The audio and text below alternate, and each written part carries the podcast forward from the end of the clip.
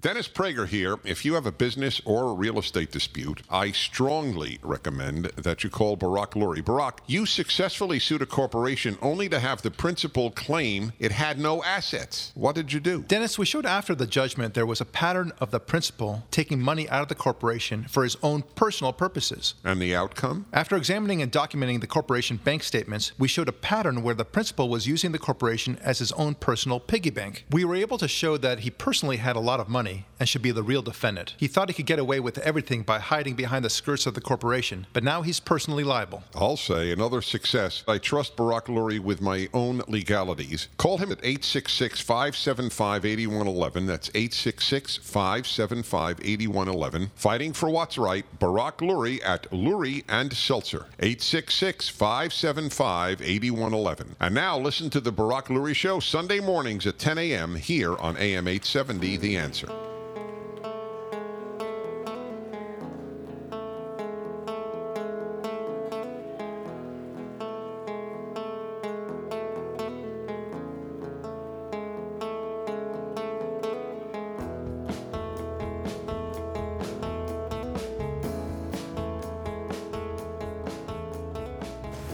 This Lurie, and this is the Barak Lurie podcast with me and my good friend and producer, Ari David. Thanks so much for tuning in. Um, okay, uh, today, uh, kind of a mishmash of a couple of different items, but all of them very critical. All right, first of all, in light of the recent uh, killings and murder sprees and so forth, the issue, of course, comes about gun control. And you have this uh, madman who killed the two reporters. Um, apparently, it was a racist attack in uh, Roanoke, Virginia. And then, of course, you have other cop killings and such like that. And the answer of the liberals is More gun control. right, more gun control. Uh, we uh, speak of the mind of like, okay, no, uh, more uh, cure or rather uh, dealing with mental illness, right? That's our- More person control. Person control, exactly Yeah. right. And we're right and they're wrong, and we all know that. Okay, so now I present to you the following um, apparent, not paradox, but uh, exception to what appears to be the general rule. When you have a, a country that has lots of guns or allows guns to, to be uh, given to its citizenry, it, it appears that crime actually goes down, right? We've seen this not only in different countries like Israel, for example, or Switzerland, where there's not a lot of crime in either of those countries. Um, and when you talk about Israel, it's too, let, let me get it out of the, out of, off the table already, because people will say, "What Israel? That's a dangerous place." No, it's actually a very it's a crime-free place, practically speaking. Everyone has guns, and secondly, the, the society is just not built that way. You, you have uh, people who are fo- so focused on education, and everyone should be a doctor and a lawyer, that that you just don't have that kind of crime. Okay.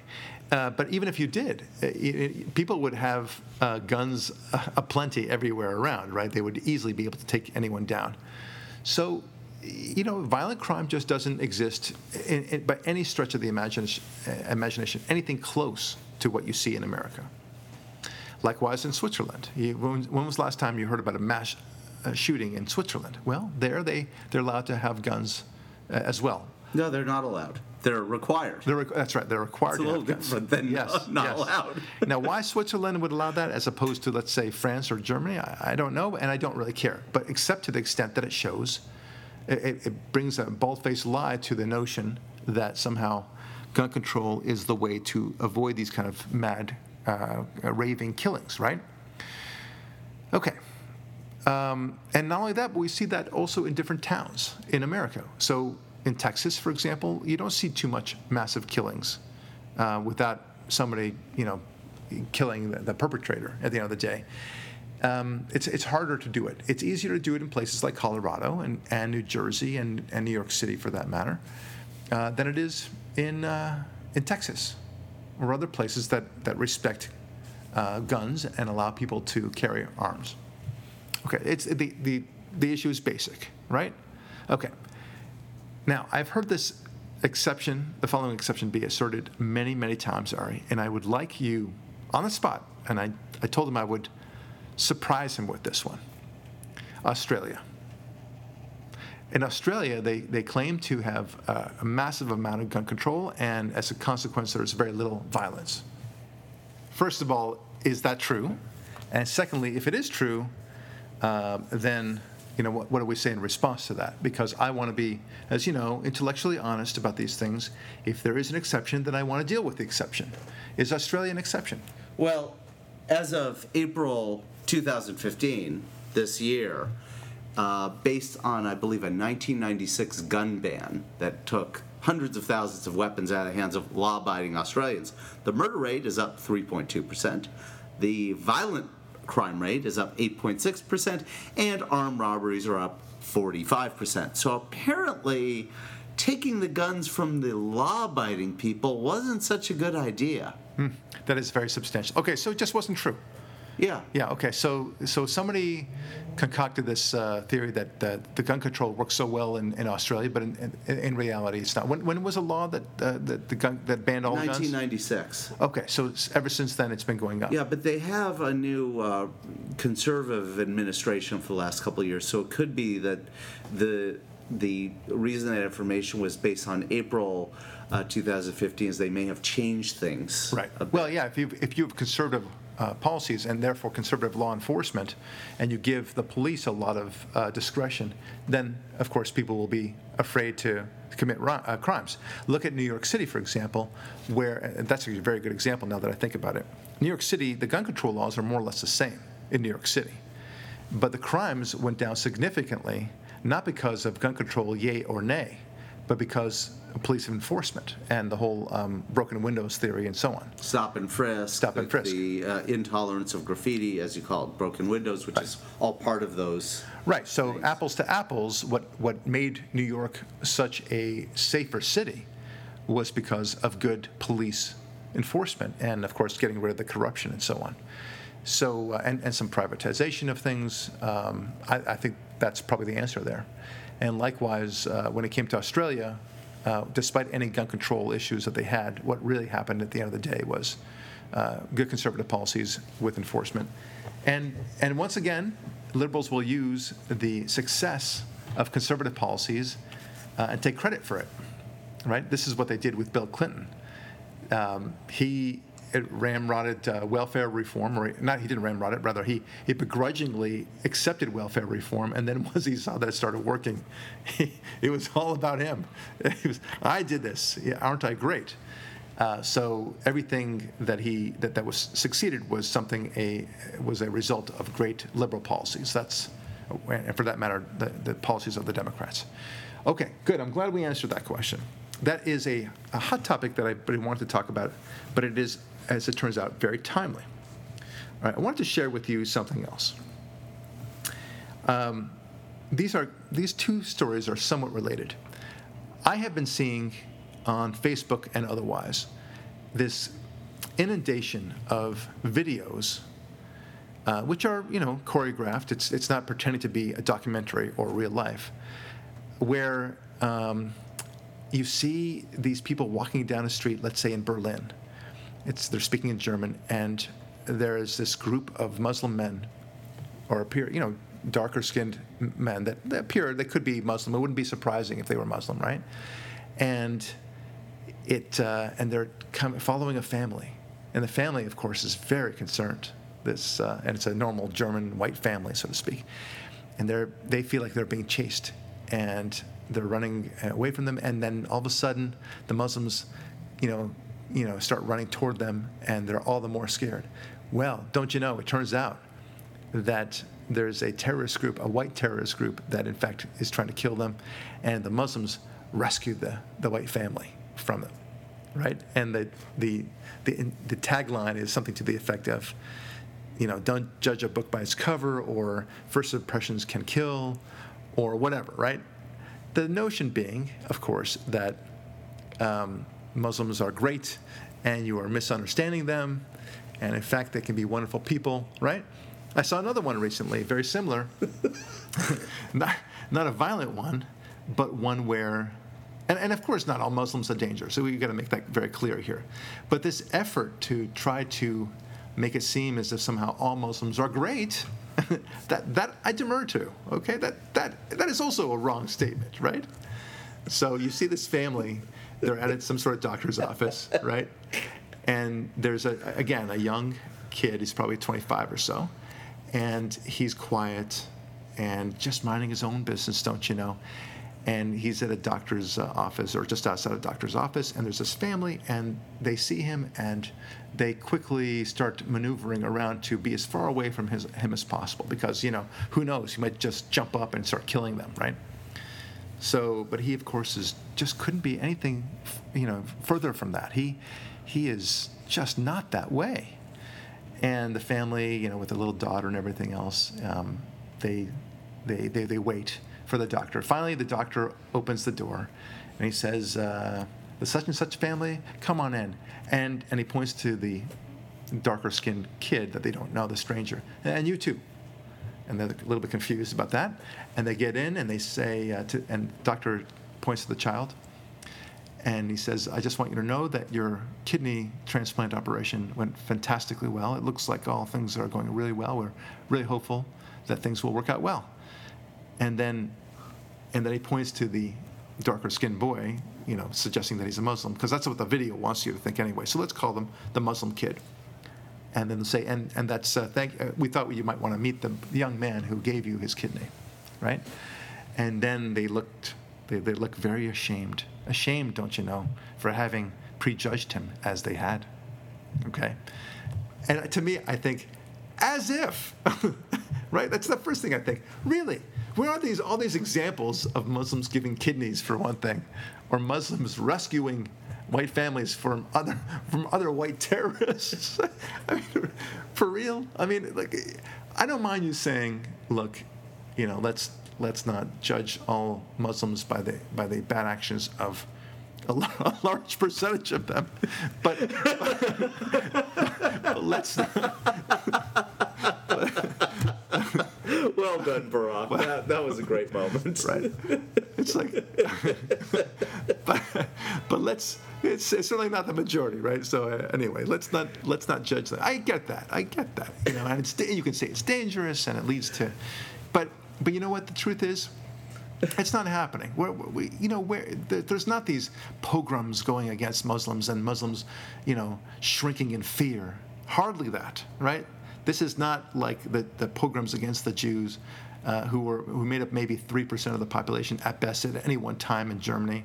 No, they, they, they, and and these these Jews never had a terrorist action, you know, to to be attributed to them ever during the. Uh, the, the, the, the, century, the two centuries, the three centuries, the millennia that preceded the Holocaust. Yeah, and they weren't they weren't taking advantage of public housing or welfare programs. They were a small minority handling merchant class work that other classes within the society wouldn't do, wouldn't like do. Bank, banking right. and um, currency exchange and jewelry peddling. Right, you know? right, right. It's you know it's what's the expression? It's like uh, the the one percent of the, the, such and such people are making the 99% of us who are law abiding look bad, right? Right. So, unfortunately, the, the numbers are something like the 25% of you who do who want uh, you know jihad and to destroy everything are making the the remaining 75% of us look really bad. Well, yeah, yeah, that's well, exactly. Let's let's even be more accurate. You know, the 20% of you who are committing acts of jihad are making the 80% of you who are supporting the acts of jihad make the remaining 10% look bad. Yeah, exactly. I think that's more than 100%, but I think we get the idea. Something that's, right. like that. that's why Ari is not in sciences. well, no, the, the 80% overlap said originally 20%. That's true. That's a good point. Right. Because if you are doing jihad, you by proxy support jihad. Right. Yeah, it's, it's yeah. Uh, yeah, all that you need for yeah. evil to thrive is, is to, to do nothing. And certainly, so much of the Muslim community is doing nothing. They, they, they are not standing up. Okay, so even if you were truly against terrorism, uh, at the very least, stand up, write something in, in, a local paper, say this is not who we are. We need to fight ourselves on this. Uh, if we want to be accepted in society, then we got to stop this madness. I do not support the destruction of Israel. I do not support um, our internal civil wars that we have with each other. This is not what Allah would want. Uh, we would want, uh, we should, we should reorient, reorient ourselves completely to a, a, a, a religion of charity, of good works, of, of tolerance, but that is far from what we are. That's what they should be doing. But instead, what they do is they, they throw out these videos, and seriously, Ari, I get people saying, literally, you know, white people you- like you and me saying, uh, on, as, as, as a comment to the uh, shared posting, we all need to watch this. Everyone must watch this. As if somehow that this is, uh, I, how you could buy this crap is amazing to me. So I, I really did feel like writing in response to one. I just didn't have the time. First of all, this, is, this ain't happening, right? um, that, that the, the Muslim kid is giving kidneys to a, a white family. It just don't. It's just not happening. I mean, in the abstract, I'm sure it's happening, but I bet it's never happened. Okay, in in at least in Europe. Okay, they, they, they why would they do that? Okay. Secondly, um, you know, I just say as if, as if this is as if this is a real problem, the the, the this the anti-Islamic, you know, hostility is actually happening. It's not happening. No, on the contrary, what they are experiencing is terrible fear. That's that's correct. But don't think for a moment that somehow there are that the Muslims are in danger in Europe. Hardly, hardly that at all. Okay. And, So- and in the news today, uh, r- Muslim refugees are coming into Europe. If, if Europe is so unwelcoming to Muslims, why are they busting through the borders to get in? Well, yeah. of number course. one. Yeah. And number 2 mm-hmm. when they do get in, the relief workers, this happened in Italy today, bring them water and food. They threw the food on the ground, stomped on it, destroyed it, took the water bottles, saw that they had red crosses on them because they were being supplied by an organization called the Red Red, Cross. Cross. Yeah. Took offense to that. And in response to these aid workers who are showing nothing but hospitality and help, they started screaming at them, threw the bottles back at them, attacked them in a riot, and to top it all off, and I know this is a family show, but I'll put it as clinically as possible, threw fecal matter at them. I it didn't know about wasn't in the article, it didn't say whose fecal matter it was, but the point is Disgusting. someone actually had the um, audacity to pick up fecal matter and fling it at the aid workers. and it wasn't the Europeans. You know, and each of these aid workers who are are excited about, uh, you know, they, they woke up that morning saying, "We're going to help people. I'm going to do something great." And so- and and and uh, somebody someone were to tell them that morning that you know when they were waking up, and guess what? Somebody's going to throw, throw fecal matter at you uh, in response to your generosity. they say, "I don't know if I want to go to work today." Right? You get the idea. Yeah, so and what are they going to do? Qualify it with? But don't worry, the fecal matter that will be thrown at you, we don't know if the thrower produced the fecal matter, if it makes you feel any better. all right, let's move on to the, to the point. Move on, thank you. But, but, but it is, I, I do want to talk about the migration uh, crisis. And by the way, everyone is making a very big deal on Facebook that, it, that they are refugees, not migrants. Okay? And again, So? we- so we get trapped in this uh, linguistic war again, you know, because they have to be arguing about something. How dare you call them migrants? No, they are refugees. Ah, okay, you, you got it. Okay, so these refugees are uh, exploiting this opportunity to migrate to Europe. Okay, how about that? Because that's exactly what's happening.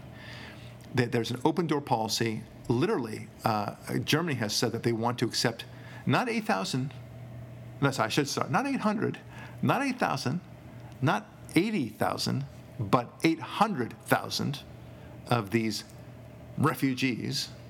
I've got to be very careful because, you know, who knows what they're, what they're thinking. The 800,000 refugees into Germany alone. A year. Meaning A year. another 800,000 next year. Right, and they have admitted that in all likelihood it'll be a million by the end of this year. Okay, so so it's actually much higher, as, as it always is. You know, whenever they're, they're spending or whenever they're talking about immigration, they always underestimate. But that's another story. Okay, so it begs the question, because is this is a defining moment? No, it's an illustrative, emblematic moment in liberalism. And, and what do I mean by that? Okay, uh, it, means that in this one moment, you see everything you need to know about liberalism. It, it, it reveals all its flaws and its inherent stupidities. And, and I, it's not meant to insult, although no doubt uh, a lot of our liberal listeners will be insulted. But there's no other adjective or noun for it other than stupidities. Okay, so let me, rather than just throw out these harsh words, let me explain. How the German government can think that they can absorb what will be the equivalent of 1% of its population. Okay, a year. A year, okay, mind you. And not wonder, wonder at least, you know, perhaps we should vet all these people and not wonder whether or not they are bringing in, let's say, criminals, okay, because they are and not wonder, for example, whether they're bringing in, oh, I don't know, ISIS members. oh, right? you're, oh, you're going to lay down the law and say the T word next, right? Yes, yes, and and maybe, just maybe, there might be more terrorism. Oh, yes, I said it. I went there. He went there. I did. And and there might be more terrorism. There might be more crime. There might be more rapes. In fact, there, it's almost guaranteed Look what happened in Sweden, which is now the, the uh, rape country capital, if you will, of the world, or at least the civilized world. Look what happened in northern England, right, with its uh, rape, uh, gang raping uh, syndicate that they, uh, they had through uh, these, these Pakistani men, refugees, right? This is the way, this is the natural order of things. Why do they think, the Germans, that, that somehow they're going to be able to avoid this more than the other countries have? And here's another thing they're not thinking of. At some point, when do you cease to be a German nation? Or, for that matter, a French nation, or a Dutch nation, or what have you? Um, when? And, you know, obviously, if, if, if all of a sudden the Germans are only 5% of the population, you would say that's a problem, right? Unless maybe it's not a problem for you. Maybe you think that Germany is just a territory. And Germany means nothing. And we don't have to get into the whole history of Germany. Yes, I know that the Germans committed Holocaust and such. Maybe it's a bad example. But, but it's not. Germany is a very different country than the pre World War II Germany, right? It's a completely different animal. But the point is, Germany is not about anything. Germany is just a bunch of people that live together and more or less speak German uh, in many different dialects. And it's a fractured nation as it is. So what do they care? Why? What would they be fighting for exactly? Uh, German cuisine, German culture, German music, which, as the Japanese know, is the best in the world. But they don't care about it. They know that it sounds what you see, what you say is, is reasonable, Ari, but but you know, no, no, wait, wait, wait, but, but, but they don't they don't have it. They don't have it. It's it's not that they would. It's not worth dying for. It's not worth fighting for. It's not worth speaking up for, even. It's not even worth writing an article in a local paper. Well, from what I understand, the German people, just like the Americans here when it came to our border flood last year, are outraged by this. Germany, this is happening all over the Western world, in which, uh, in country after country, we have elitist rulers who rule over us rather than represent our interests. And Germany is just another example of that. I, I look, that, that's part of the liberalism stupidity because right. they don't realize that, that they, they feel that they are entitled as leaders to, to dictate terms. Uh, about how the rest of us will live. I don't think uh, Angela Merkel, uh, for a moment, I mean, I used to respect her, now I don't. I don't think for a moment she thought of how this is going to affect the daily lives of ordinary German citizens. Uh, that it's going to wildly affect the, the, the way that they um, perceive their surroundings and their own livelihoods and such. It's going to affect terrorism and, and whether or not Germans even want to live in Germany anymore. I, I predict, I, and I think it's not a, such a bold prediction, by the way, that it will lead, yes, uh, to the consequence of, of massive emigration of, of um, uh, you know, Germans, actual, you know, regular Germans from Germany to America, to other places in Europe that they perceive to be safer. But what are you thinking? Uh, th- that's the classic example of, of, of the failure to think in consequences. Angela Merkel, who is ostensibly the conservative, you know, with conservatives like these, I would hate to think what a liberal would do, right? So, uh, but she's she's, you know, here in America, she would definitely be considered a liberal. However, believe, believe it or not, she's actually considered considered a liberal, a conservative in Germany, and she is relative to the other liberal nuts out there. I would I would say for most clarity to say relative to the standard of European Union political liberalism, like Hollande. That's right. Or the people in charge of Spain, or those. Yeah, countries. that's exactly right. But anyway, so this is so other things that that she's not thinking of, of course, is the massive drain on the financial system, right? I mean, she's going to have to, or, or not she, but she, Germany will have to at some point dole out a lot of money to educate these people, to make sure they have the wonderful medical services um, that uh, they claim to have. Uh, and to otherwise make sure that they have the pensions and the guarantees for work and everything else that you might imagine. What, what are they thinking? I mean, what, what prompted all this, that, that they would have such an open door? What, what benefit is there for them? Is it because they have such a horrid history, Germany, that they want to show we are the first ones to open up our doors to the most amount of refugees? Look how different we are than we used to be. If that's the case, you know, listen, no, we, we, we didn't ask you to, um, uh, to destroy yourselves as a country. Uh, as, as the punishment for what, what you did through Hitler and Nazism. No. And by the way, it has been 70 years. You are a completely different country.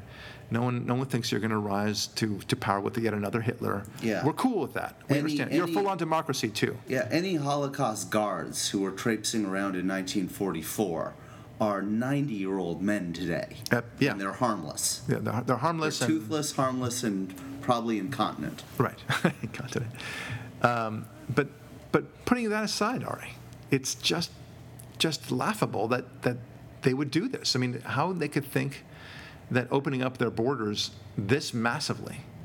I mean, it would be one thing if they simply said, "Look, we will consider any refugee so long as they can demonstrate that they are good citizens, that they that they, they check out from a terrorist uh, watch uh, watchdog history or watch list, I guess, that they're not on any no-fly zones. Um, you know that that that so in other words that they check out.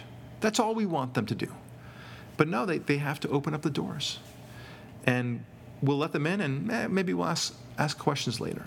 Yeah. The way it looks like to me is that all over the Western world, you're having these elitist leaders who are almost running like a type of Dr. Frankenstein experiment on both their own societies and the collective aggregate societies that border those societies that make up an aggregate known as the Western world, in which they, just for poops and giggles, are trying to undo the stasis the, and, uh, that the world was in at the end of World War II, in which essentially the New World Order of, of post World War II enforced this, this balance in which people said to themselves, never again, both about the Holocaust, the massive dislocation of displaced people, the, the wars, all those things. Yeah. And today, 70 some odd years later, the, the people in leadership all over the world, no matter what political stripe they're from, have forgotten these lessons in their bones and are more than willing to just run these experiments and say,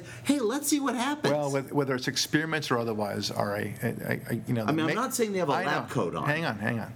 I understand that, but I'm talking about whether it's social experiments is what you're talking about. I get that, but I don't think they're doing that. I think that they they have this that they saw a picture of that three-year-old boy who was drowned in the on the ocean, and somehow that I think that that was a big agitator, by the way, to let um, to have Germany let so many Syrian refugees in. I, I'm confident about that.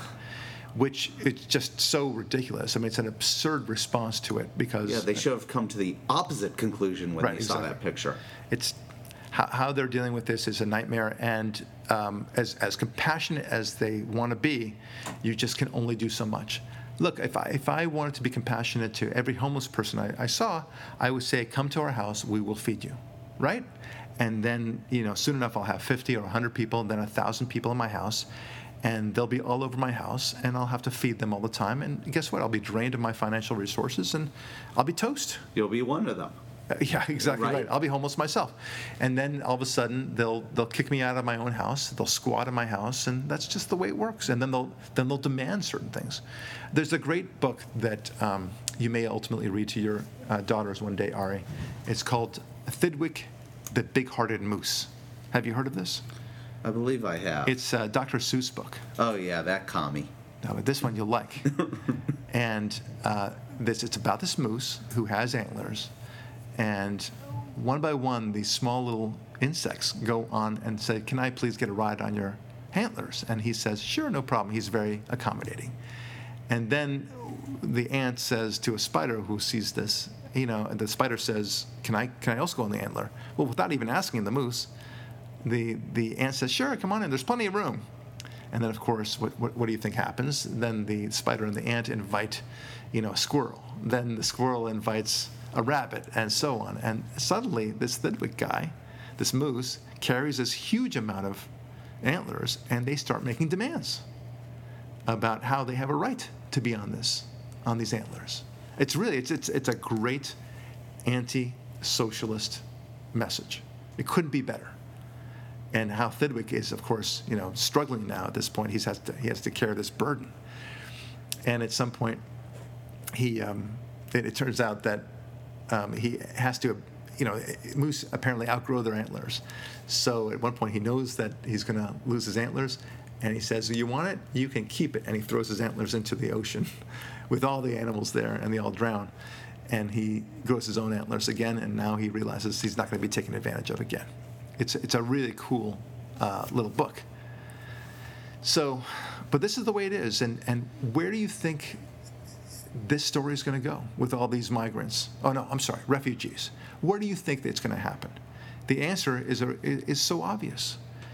And you know how in the, you know, we, we saw what happened with the, um, the, the dumping by Castro of all the criminals in Cuba, right? It changed the whole dy- dynamic of Florida, right? Suddenly there was this Cuban refugee crisis, right, that we absorbed completely.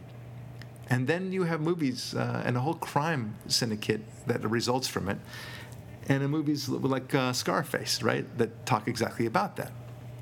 Now, of course, the, the Cuban immigrant population is so much different now than it is than it was back then, and it is a, a thriving community and such. But it's a different community. Florida is not the same as it used to be. I'm not saying that it's better without them or, or anything. Don't get me wrong. Yeah, but the Cuban, but it's different. The Cuban uh, expatriates were not the Cuban criminals that, right. fr- on the yes. Marianas Good distinction. Good distinction. Yes, thank he you for that. He sent them over to wreck the Cuban community. Yes. Yeah, he, he, it was a poison pill that he wanted to thrust upon. That Carter, best president ever, not decided to say, "Oh, well, we got to take these people. we so, have any if, other if- choice." so if you think that was bad, and it was bad, the, the criminal enterprise of the Scarface types, right? If you think that was bad, imagine what would 800,000 of, of these people, none of whom you know what was actually going on.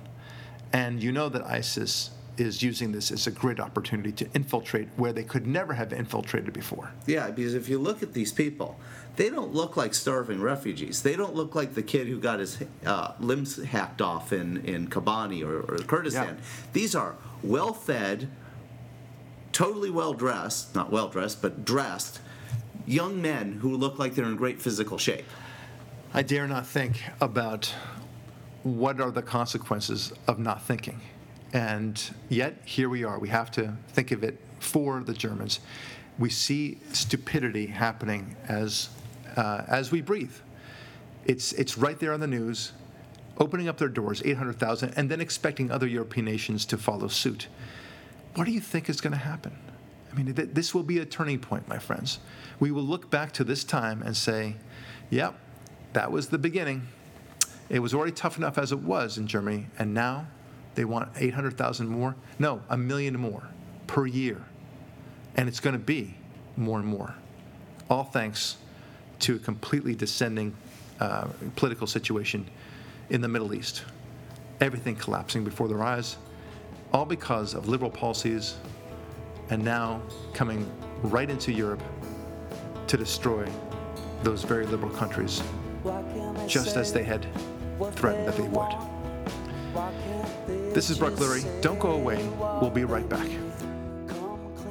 Dennis Prager here. If you have a business or real estate dispute, I strongly recommend that you call Barak Lurie. Barak, you had a case where your client invested $100,000 with her accountant who put her into various fake real estate investments. Yes, the challenge here was that neither the attorney nor the client were really focusing on this case. So what'd you do? At the deposition, I had a big stack of documents that I told her I was going to ask her to testify about. I made sure she saw those documents and let her know her serious exposure. We settled for the full amount of the payments my client had paid her. We didn't even start the deposition. Litigation is a lot about understanding the psychology of your opposing party and sometimes the opposing counsel. I'll say another success. I trust Barak Lurie with my own legalities. Call him at 866 575 8111. That's 866 575 8111. Fighting for what's right, Barak Lurie at Lurie and Seltzer. 866 575 8111. And now listen to the Barak Lurie Show Sunday mornings at 10 a.m. here on AM 870 The Answer.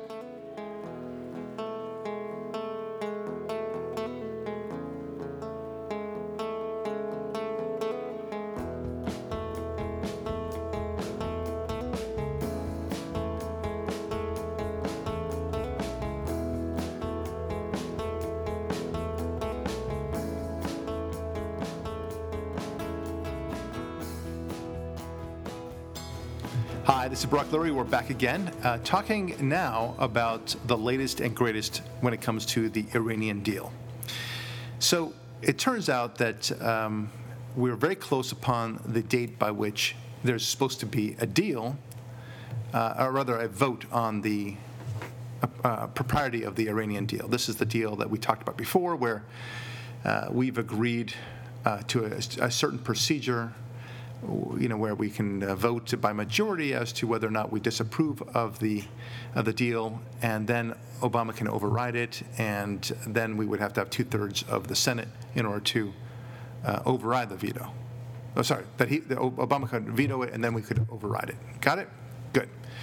We don't like the deal. This is a deal that is just multi-flawed in so many myriad ways. There's so many layers of its flaw. It's it's it's like it's as rich as the brothers Karamazov in terms of how complex it is, but only in terms of its multi layers of flaw. Okay? Among them, that we're supposed to protect Iran from an attack from Israel. You pointed that out to me, uh, at, you know, in, a- in a side note once, up- once upon a time when the deal was just coming out, and I thought, okay, that's just crazy. That, Yeah, no- you were like, what is that from the Onion? yeah, it, wa- I thought it was from The Onion, and I thought there's no way that this is true. They would have been talking about this already. And then about four days later, that then it became much more in in the news, and I just I couldn't believe they would actually put this. Okay, and then then of course that we would release 150 billion dollars. Then of course that they get to inspect themselves.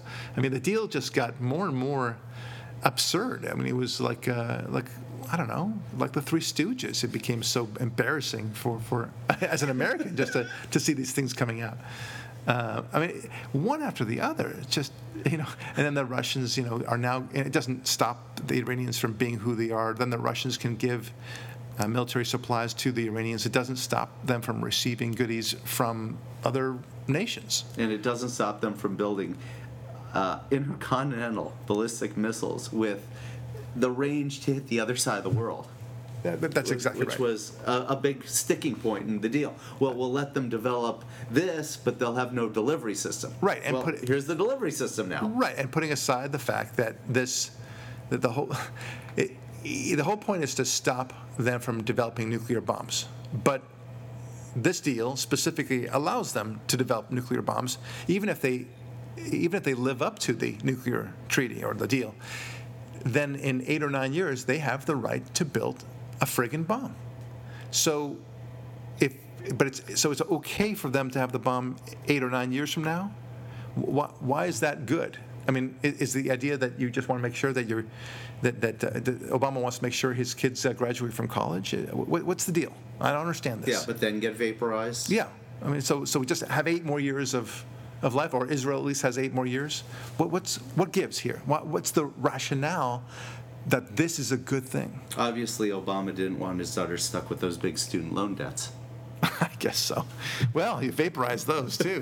That's the good news. you got to take the bad with the good. I was afraid you'd want to back up and edit that one out. I thought this is a good joke. No, no, no. It's it's like uh, yeah, you know, all your good stuff is gone. Like uh, you know, that favorite restaurant that you used to like. You know, the the car that you drive and the, the nice house that you may live in. But the good news is. All your debts are clean too, right? And all your enemies are dead. Oh, what's that you say? You're dead too?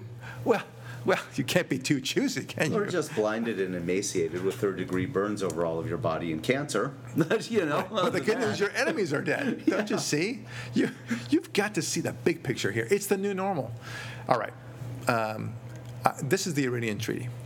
So now interesting things are developing because it always struck me how odd it was that John Boehner, who's the leader of the Congress, uh, the Republican majority leader, that he doesn't seem to have any muscle at all, right? It just, you know, yes, we can laugh at him uh, in terms of he's always crying and, and such like that, but he really has no huevos. He has no uh, strength. And I, I, don't mean this huevos in, in a in a machismo sort of way. I mean, he just doesn't have backbone. Backbone. That's what I, what I really want to say.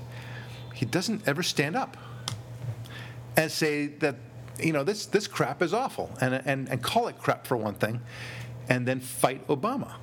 Uh, we need a fight, right? I mean, when was the last time you saw John Boehner say we're gonna we're gonna you know take uh, Obama's uh, policies to the mat and we're gonna fight this tooth and nail? Uh, when he attacked the Tea Party and Ted Cruz. He's very good at doing that. Okay, you're not responding to my question, counselor. Yeah, and no, he never has. Okay, thank you. That's that's the concern I have. In this administration, this most, uh, in my opinion, and I think I'm right, the most corrupt administration that America has ever known. In this administration, which has sought to transform American policy and what America is all about the most of any other administration in American history, this is the time that, that Boehner, our, our leader, of the, while he's uh, in a majority, um, has not done anything to respond. Okay, and the question becomes, what are you doing? What are you? What job do you have? What is your job, sir, Mr. Boehner? If you can't counter this, if you can't stand up, uh, uh, you know, and, and say this ain't right, then why why do we have you in Washington in the first place? So because we have what's called an adversarial system here, where Yeah. if there's no adversarial uh, give and take, then we have no system. And all Boehner's been so effective at in dealing with Obama. Yeah. I gave my answer about the Tea Party that was Right. somewhat in jest. Although it's true, is when it came to Obama, rather than being Obama's adversary, he's his his, his servant. Remember the uh, stimulus bill? Remember the, um, or not the stimulus, the uh, sequester bill? Yeah. Remember the tax bill that was at the deadline at the budget uh, uh, d- default when the bud the budgetary cliff of Yeah, early yeah. uh, Yeah, of 2013. In both situations, Boehner and the Republican side had Obama beaten at the negotiating table. Ba- Obama was the desperate party, and Boehner intervened at the 11th hour to save Obama's. I know, I know. It's, it's just it's very strange. Now this goes back to our overall uh, theory and concern, frankly. Remember, we talked about um, uh, John Roberts and the Supreme Court decisions, right? We also talked uh, about yet another um, person who who seems to have been forced into a decision that doesn't doesn't make any sense at all. Okay, but John Roberts comes to mind right away.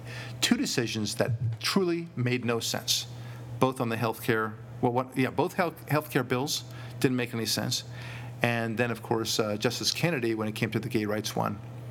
Um, but more so on the healthcare bills, they don't make sense from a legal point of view, from a constitutional point of view they forced a fit there and then claimed that somehow they were doing, doing it for the reputation of the Supreme Court. Yeah, because with the the uh, same-sex marriage bills, uh, as far as Kennedy's vote, it didn't make legal sense. But if you knew Kennedy's history, being so pro-gay agenda his whole career, it, there was a logical flow to it. Yeah. Roberts' conduct had no logical flow. It came completely out of left field. Right. And uh, Obama, sorry, what, what, we're seeing is a reflection of some arm twisting. I'm, I'm quite convinced of it at this point. It's just too bizarre. Uh, And then there's also further, now that it comes to mind, uh, we were talking before about how there's an immigration battle and how Obama really forced people's hands. He, he managed to have an amnesty bill that uh, he, he proposed and ultimately got Republicans to sign off on before the next administration took on. And Well, suddenly no, they- that was the, the budget bill. It was The budget bill, amnesty sorry. bill, amnesty bill before the election. He promised he wouldn't do it. He wanted Congress to do it. Yeah. But in the summer of 2014, That's a right. year ago, this flood of illegal aliens are Yep. invading, are being put into essentially uh, internment camps on the border. Right, and nobody talks about it, and it's uh, it's still going on. We have, you know, it's funny we talk about the Syrian refugee crisis. We, we've got our own refugee crisis too, although it's uh, they're migrants, you know. But there's again there's a big distinction between refugees and migrants. You understand? All right. Nevertheless, it's it's you know scandal after scandal there's he, he Obama has a way of squashing the issues. Now there are there are exceptions, of course, the email scandal, to a lesser extent the Benghazi scandal, but the IRS scandal you don't hear too much about that as much anymore. And, and there's this, squashing of, of uh, things. And don't do things that are too contrary to the president, and definitely don't, don't claim that, that things go directly to the president. Even Benghazi, for example, it's all about Hillary Clinton. They don't say, well, this, you know, I wonder what, you know, President Obama was doing at the time and, and, and whether he has his fingerprints on Benghazi. Yeah, and also it's They're very careful. And and to your point about Boehner, it's like any one of the, like in a bar, how you have well drinks and top shelf liquor. You know, I'll pretend that I stuff- know that, yeah. The good stuff versus the bad stuff. The Benghazi, the IRS scandal, Fast and Furious, that's top shelf scandal. Yeah. Those are, any one of them is impeachable. Right. If the powers that be in the House wanted to pursue it. And there's no action by Boehner. We constantly hear this um, complaint about media coverage and media bias, but the Republicans in charge of those branches of the government don't give any news stories to the media, so they have no nothing to report, even if they wanted to. Then nothing to see here, nothing to see here. Yeah. Uh, so going back to Boehner, so now we have this um, the Iranian deal that's being um, passed, or they're, they're considering to, to pass one way or the other, and Boehner apparently wants to take this to a floor vote on September 11th, this coming Friday, and of course the problem with that is that it's September 11th. It's too weird. You know that the date is still It's a date that lives in of- infamy. It's kind of an important anniversary for some reason. Yes, yes, yes. So, so it's a date know. that leaves somewhat in, in infamy, right? And it, there, there might be too much symbolism. You can do other things on, on September 11, I suppose, like you know, pass a highway bill and things like that. But but when you're dealing with a rogue nation like Iran and all that all the terror that it offers and all the threats that is it is now about to impose upon us, September 11th maybe not a good day. Okay, so uh, at the end of the day, there may be a, a possibility that this will will not even be decided, because if if the Corker bill, according to its own terms, doesn't um, even pass judgment on it, well then perhaps the deal doesn't get get through at all. Anyway, I know that's your point, Ari, uh, but I'm I'm concerned that they will filibuster this bill. And you know, we try to make these uh, these podcasts timeless, and we don't know really what's going to be in the future. But one of the op- one of the possibilities here is that they will filibuster. They have enough votes to filibuster. But do they really want to do that? I don't think so. I think it's not much better than the president vetoing the disapproval of the Iranian deal. Well, I think in the chess game of this, or I should say this portion of the chess game, I think Obama, like with amnesty a year ago, it's going to prevail with his will one way or another because they've essentially, it, during his so far seven years, he's essentially rendered Congress useless. Yeah, he's neutered them. He's completely neutered them. Yeah. They have, even though two branches of the Congress, which is one whole branch of government, are in the opposition party's hands, they make no effort to stop him because of whatever perceived political pressure they feel they're under or because of their own will. So Obama will get his Iran deal, but it will not happen with legitimacy, the imprimatur of Congress. Here's what happens when, and I'm convinced of this at this point, when Obama needs a certain amount of votes for the bill, and he knows, he first goes to the Democratic well, right? He goes there and tries to get everyone on board. He tries to say, come on, guys, let's, you know, this is teamwork here, let's, let's make this happen. He gets a lot of talk back. Okay, then he says, okay, who's still with me? And let's say 30 of the 50 or so senators, roughly again, say, yes, I'm with you. And then he's got, you know, he needs only another 16 for whatever reason. He will muscle those 16 and he will do whatever it takes to get those 16. Because don't you know that every one of those 16 has some sort of dirt that they don't want uh, revealed? And I have no doubt that this president, doing the things that he's already done, um, is is not above that. And even if they don't have dirt, he'll create it. And the perfect example, the reason you're so right, is Bob Menendez of New Jersey. Oh, good example. He- and I was going to use that example because somebody who could do to Bob Menendez what they did to Bob Menendez uh, is somebody that will do almost anything. Yeah, loyal Democrat to the core. The only thing he doesn't agree with Obama on is the Iran deal, and that was enough to unleash this whole prosecution Yeah. on him, Yeah, which isn't just threatening his career; it's threatening to throw him in. In jail. Oh, oh it's, it's absolutely right. And, um, and of course, Obama and uh, Hillary Clinton in particular are doing far worse stuff than, than Menendez ever did, even, even the allegation of what Menendez did. All right, so we're going to find out a lot of information how much muscle uh, Obama actually exercised. This is a truly corrupt organization. And, and remember what we said before liars always lie, mean people are always mean, lazy people are always lazy, and corrupt people are always corrupt. Okay, so you can't, on the one hand, let's say, we know that, that it's a corrupt organization. We've seen too many things. For example, pulling back on the, um, the, the prosecution of the new Black Panthers, right? There was obviously a, an agenda behind all that. So, but, but somebody who could do that also could muscle things in other ways too, right? Allowing the, the border to be open, um, uh, sicking the, the, the Supreme Court on, on Jan Brewer for enforcing the immigration laws. Something odd is up. Now, for those of you, the liberals who are listening, saying, oh, come on, this is so conspiratorial, Mr. Lurie, this is ridiculous. Really? You think so? First of all, it's not a conspiracy because this is Obama and his henchmen.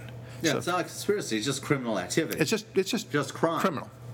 And he wants to get his way, and he's getting his way. It's not as if anyone's stopping him. And every time he does something that is extra presidential, no one seems to stop him.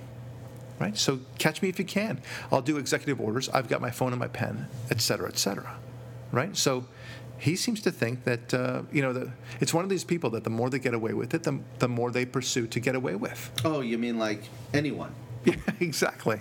Right. I mean, we, we talked before, I think, on this uh, on this very podcast about how if you if you um, have a uh, Uh, an office and you let people just pilfer whatever they want, paper clips, staples, and so on, and then they continue to, you know, what, what, what's going to happen? Eventually, they're going to continue to pilfer more and more expensive items, and ultimately, the money from your your petty cash. That's the way it's going to work. And if they have access to it, to your bank account, that's what they'll do. And and Obama is doing the exact same thing. He's he's fitting into that pattern, right? He he tries a little bit. He tries to get a- get away with this or that item, this or that executive order in particular, and uh, you know, boy, a man that can stop the whole enforcement of immigration laws, that's a lot of power a man who decides he's not going to enforce DOMA, the Defense of Marriage Act, that's a lot of power. A man who decides to devote all his resources toward uh, Ferguson and have a federal indictment and, uh, instead of dealing with actual murders of cops, that's a lot of power. He directs the DOJ. So, I thought of one more. A guy who removes Mm-hmm. all of the loyal he- heads of the military branches and replaces command level yeah. soldiers at all levels in all branches of the government with his own loyalists. Yeah, it's- that's it's a- that's a very dangerous thing for the next president. Yeah, this, this, by the way, this is nothing new, guys. And, and, and to understand this, to, before you say this is conspiratorial and, you know, Barak, you're really going far afield here, I understand that. But it's what you think is normal is not normal.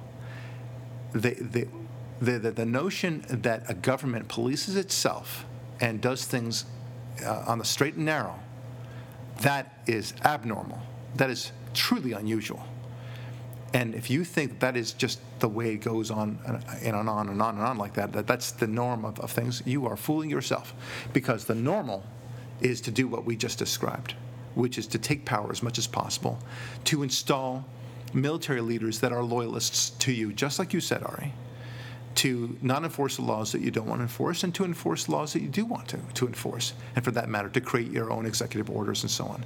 This is what happened in Rome. This is what happened in Greece. This is what happened in all empires. This is what happened in Venezuela and Cuba This, and Cambodia. that's the norm, my friends. So before you call us uh, crazy and off the rails, understand that we're just saying that he's doing exactly what most power hungry people do. This also gives us a teachable moment to explain the term accurately American exceptionalism because the reason those of you listening to this who are cringing right now are not used to this is because America is the exception to this worldwide rule. Yeah, that's exactly right. Well, okay, so let's make some predictions here. Um, and we might as well. We've been talking about um, what to expect from this Iranian deal. And so we want to know what's going to happen. Now, it, we know one thing for sure Israel will not take this lying down.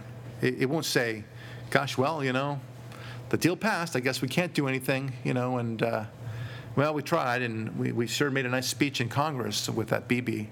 Um, but uh, I guess it just didn't float anyone's boat. And, uh, and Corker, well, it was a nice idea how to t- try to turn this around to get congressional approval and such, but the president didn't like it, and he managed to turn this around, and now he owns that treaty too. There's another example, by the way, of power hungry, right? I mean, changing what should be treaties into his own personal missions, right? He's, he told the Congress, basically, I'm going to do what I, what I want to do. Anyway, I, dig, I digress.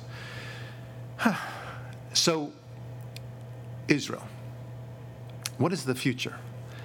And the questions are what are they going to do? Because we know they're going to do something.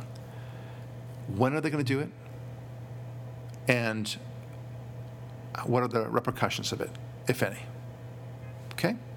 So, let's start off with the when. Ari, you can chime in. I, I think that Israel is waiting for some sort of results when it comes to the, the Corker bill and such like that. Not that it needs to, by the way. But if the deal somehow fails, meaning that the Republicans win in, in killing this deal, treating it like a treaty and so on, without getting into the weeds of that anymore, we're, we're kind of done with that discussion then Israel may or may not do something. Maybe they're Well, waiting for something. At, at that point, Israel's need to attack immediately subsides. Yes, it subsides. It, it certainly lessens. Uh, the danger is still there because Iran has is still, you know, creating its mischief and Right. still threatening to uh, to do uh, nuclear fission and such and, and otherwise, and, but- to, to, enrich uranium and so on. But if the Iranians are smart and they're saying, well, look, if we have no deal, then we have no deal, and we get to enrich uranium right now as fast as we want, whenever we want, and we're going to do it. Okay, so all the more reason why Israel would want to do something because it only it only awakens the sleeping not the sleeping giant, but it only awakens their sense of entitlement to to do it because we don't have a deal. Therefore, they're entitled to do what they want to do. Yeah, but the way I see it is if the deal fails, something very important happens, which is this. The $150 billion the Iranian government is desperate to have to enforce their power, that goes away, and the regime's power structure starts to get brittle. So Israel may not attack. Didn't we already release the 150?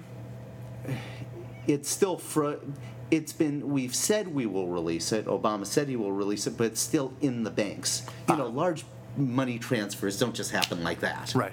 Okay. So the point is, those are frozen assets that are still frozen.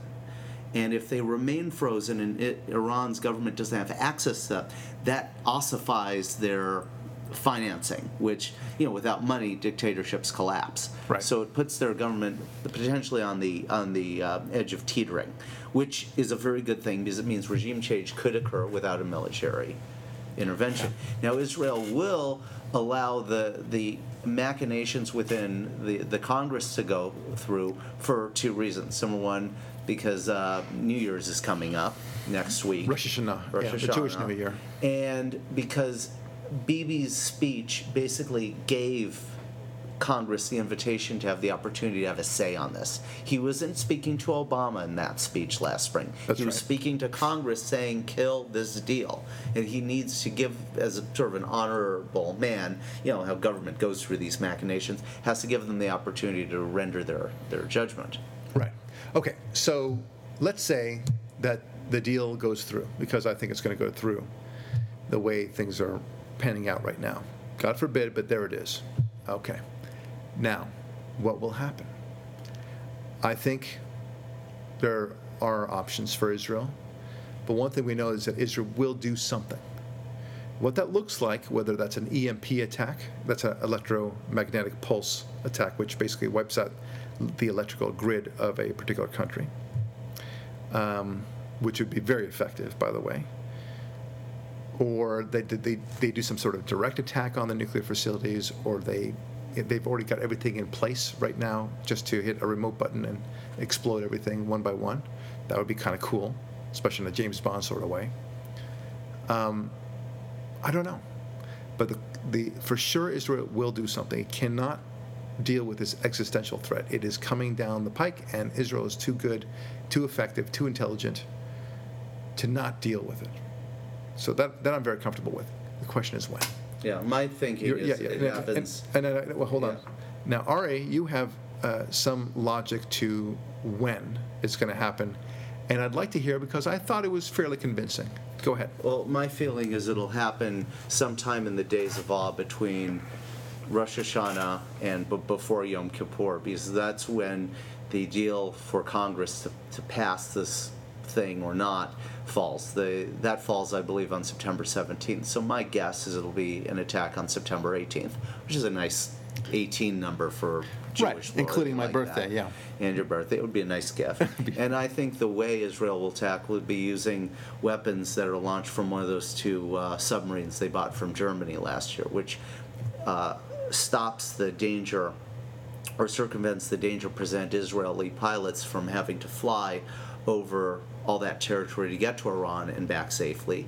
It stops the need to uh, deliver weapons from an airplane, which goes through all those challenges, instead directly launches a, a missile right off Iran's coast from the Persian Gulf, meaning the, the strike capability would be a matter of moments rather than a moment of uh, Matter of hours. a matter of hours. Right. So my guess it'll be something like that. My guess is it'll also be a coordinated attack in which an EMP is detonated first, and while the entire electrical grid is down, air defenses, radars, etc., then Israel will specific target either with nuclear or conventional weapons the specific locations like Fordo, uh, Qom, uh, Natanz, or whatever those. Yeah, uh, Perins or whatever it was. That There's Yeah. that special one that they want to- Palmyra, I think it is. Palmyra, no, that's in Syria. That's a different one. You're, you're thinking of the ancient uh, city of, Oh, of Syria. Palmyra is the Roman. There's there's another one. I think it's called Perrin. Where, where anyway, it's, it's a major one where they they the Iranians are reserving the right to self-inspect. Yeah. Anyway, uh, look, we'll be for sure. We the Israelis are thinking of something that we are not thinking about.